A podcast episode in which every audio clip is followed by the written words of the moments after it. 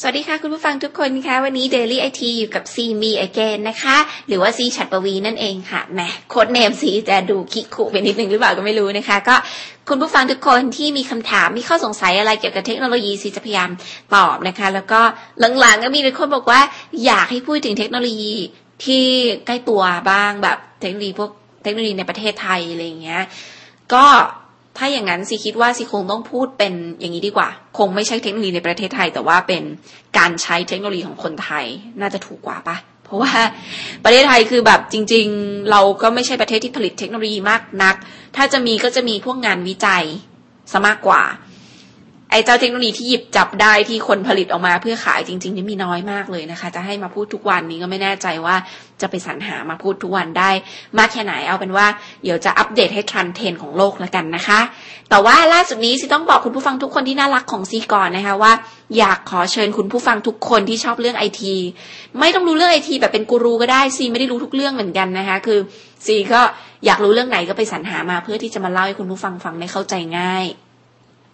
คือตอนนี้ซีกำลังจะจัดงานสัมมนาค่ะ สัมมนานี้มีคอนเซปต์งานว่า smart สนุก แล้วก็ security เป็นสัมมนาเกี่ยวกับเทรนด์ของเทคโนโลยีน่ารักน่ารักของผู้หญิงด้วยแล้วก็ของผู้ชายด้วยเช่นเดียวกันนะคะ ก็ไปดูกันดีกว่าว่าเทรนด์ของโลกเราตอนนี้กำลังจะมุ่งไปถึงไหนบ้าง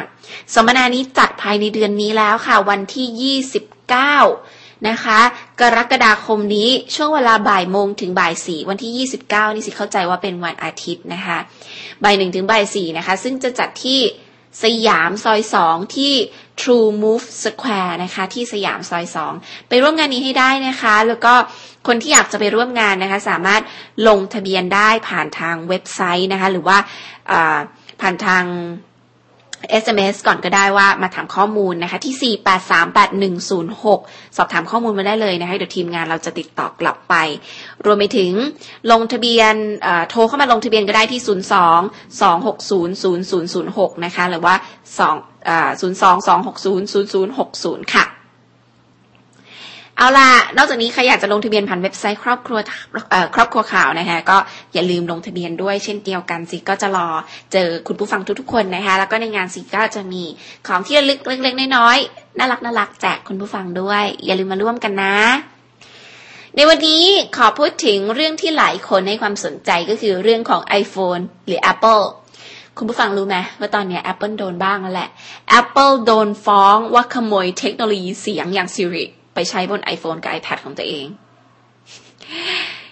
โดนสบ้างแล้วสำหรับ Apple ภาคหลังเขาไล่ฟ้องแบไล่แบนบริษัทอื่นไปทั่วเลยอะ่ะคือไม่รู้ว่า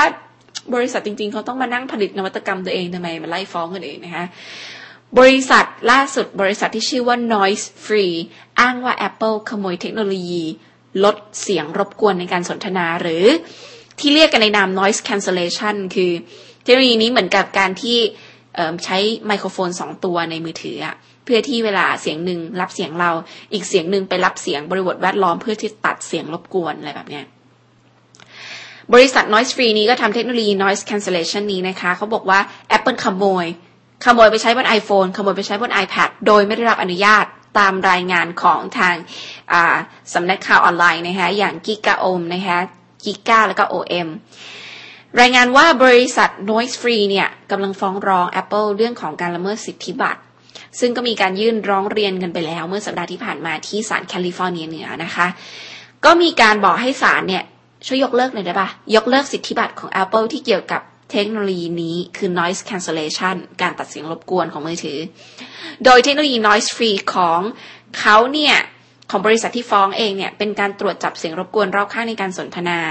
จากนั้นเขาก็จะจัด การลบมันทิ้ง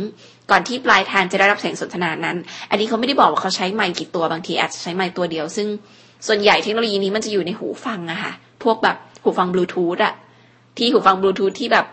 ทำไมมันได้ยินเสียงเราชัดจังอะไรเงี้ย มันจะมีไมค์สองตัวที่ตัดเสียงรอบข้างออกไปอันหนึ่งแล้วก็อันหนึ่งได้ยินเสียงเรา มันก็เลยชัดไง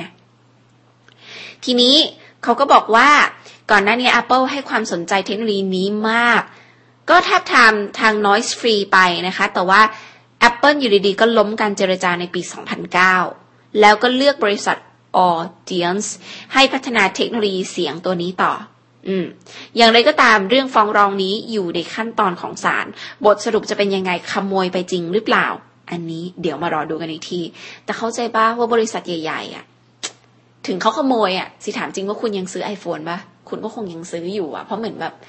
มันเป็นดูเป็นเรื่องเล็กอะแล้วแบบอืมไม่รู้สิ แต่ว่าถ้าเขาขโมยจริงๆนี่มันก็แอบหมดศรัทธากับบริษัทใหญ่ๆเหมือนกันนะ ว่าแบบเอ๊ะทำไมบริษัทที่ทำอุปกรณ์ดีๆ ให้เราได้ใช้กันเขาถึงเป็นคนอย่างนี้อะไรอย่างเงี้ย แต่ว่าเออในประเทศเราสิว่าจริงๆเราน่าจะเพิ่มอีกสิ่งหนึ่งที่ที่น่าสนใจนะคะคือจิตวิญญาณของการการแบบคิดถึงบริษัท หรืออุปกรณ์ต่างๆ ที่เราซื้อจากเขาของที่เราซื้อจากเขาคือเขามีเขามีแบบความรับผิดชอบต่อสังคมมากแค่ไหนอะไรเงี้ยในต่างประเทศนี่ไม่ได้เลยนะ ถ้าคุณแบบบริษัทนี้ผลิตนู่นผลิตนี่แล้วสร้างมลภาวะต่อสังคมอะไรเงี้ยคนจะไปเลือกใช้บริษัทที่เป็นมิตรกับสิ่งแวดล้อมมากกว่า ก็ เป็นอีกมุมหนึ่งค่ะที่อยากให้คุณผู้ฟังแล้วก็ทุกๆคนบริหารสมองกันสักนิดนึงแล้วกันเนาะเราจะมาร่วมกันบริหารสมองในงานสัมมนาซีอีกทีนึงนะคะ ใครที่ติดตามฟังมานานขอนะ ไปให้ได้นะคะ อยากไปเจอกันให้ได้ แล้วก็จะได้มาร่วมสนุกกันด้วยในงานสัมมนาขอแอบกระซิบว่ามีของรางวัลดีๆ แจกด้วยนะ